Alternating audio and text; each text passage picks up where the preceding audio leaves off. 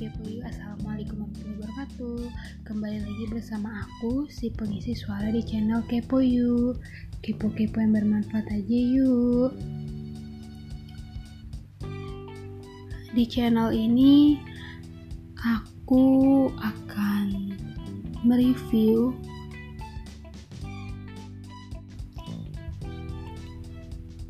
mereview materi yang sudah dipaparkan oleh teman-teman dan bertujuan untuk mata kuliah penelitian kualitatif.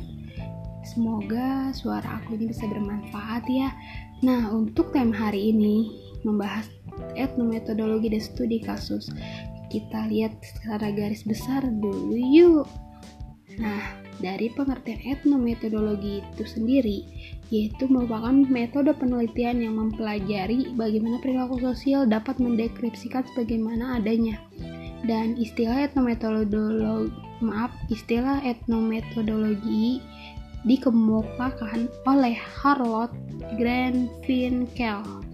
Nah, jadi etnometodologi itu berupaya untuk memahami bagaimana masyarakat memandang, menjelaskan, dan menggambarkan kata hidup mereka sendiri.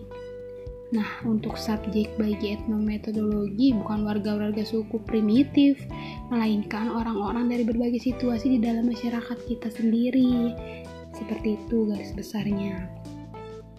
Nah, untuk metode penelitiannya, Penganut penelitian kualitatif percaya bahwa fenomena sosial tidak bisa diukur dengan kuantifikasi. Kuantifikasi.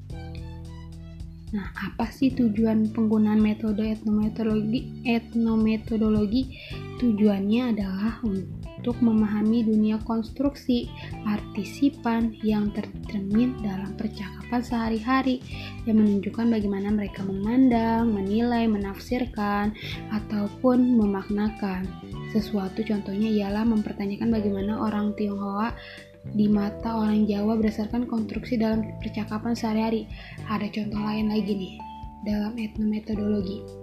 Kalau di contoh ini kan bagaimana seorang Tionghoa di mata orang Jawa ya. Tapi kalau di sini bagaimana um,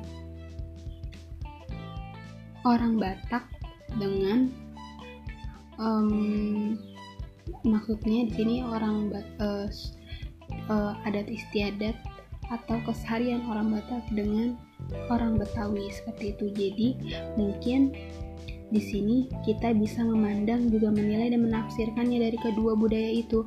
Jadi di sini bisa jadi bagaimana bisa Tionghoa di mata orang Jawa berdasarkan koneksi dalam percakapan sehari-hari. Nah, kalau untuk uh, adat istiadat Sumatera dengan adat istiadat Betawi pasti ada perbedaannya dong. Nah, dari situ bisa dibagi contoh, bisa sebagai contoh seperti itu. Dan di sini peneliti ini juga menggunakan unsur. Maksudnya maaf, peneliti ini menggunakan cara.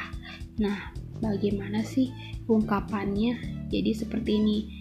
Pemahaman akal sehat, kehidupan sehari-hari, percapaian kerja praktis, landasan rutin untuk tindakan sosial dan memperhitungkan dan memperhitungkan maksudnya seperti itu. Um, itu garis besar etnometodologi. Dan sedikit contoh dari aku. Oh ya contoh dari aku tadi yang orang Sumatera di mata orang Betawi itu yang biasanya kan oh, yang dikenal orang Sumatera itu um, kalau ngomong suaranya keras-keras gitu kan. Terus um, apa sih orangnya tuh kuat-kuat seperti itu. Orang karena orang Sumatera adalah anak rantau yang anak rantau yang bekerja di tanah rantauan orang seperti itu kurang lebihnya. Itu sedikit pandangan untuk bisa kita ambil untuk penelitian etnometodologi untuk semakin semakin kerucutnya bisa dibahas-bahas lagi bagaimana kekerabatannya, bagaimana lain-lainnya seperti itu kurang lebihnya. Nah, untuk studi kasus sendiri apa sih Untuk secara garis besar, studi kasus yaitu mempelajari dan memahami sebuah kasus yang spesifik. Nah, apa sih hasil penelitiannya? Studi kasus bisa berupa kasus-kasus spesifik. Nah, tahapannya itu ada apa aja? Pasti sudah di sudah ada kerangkanya terlebih dahulu. Jadi sebelum kita menerapkan atau mengambil studi kasus, kita sudah harus tahu apa yang mau kita bahas di dalam studi kasus yang mau kita ambil seperti itu. Um, nah, di sini bagaimana sih peran penelitinya? Nah, jadi peran peneliti ini seba bertindak sebagai pengamat yang menganalisis kenapa, bagaimana dari suatu kasus. Jadi ketika kita mengambil studi kasus, jadi kita tuh mengamati bagaimana bagaimana kasus itu dan kenapa kasus itu terjadi. Misalkan kasus apa ya? Hal kecil aja deh. Hmm, kasus tentang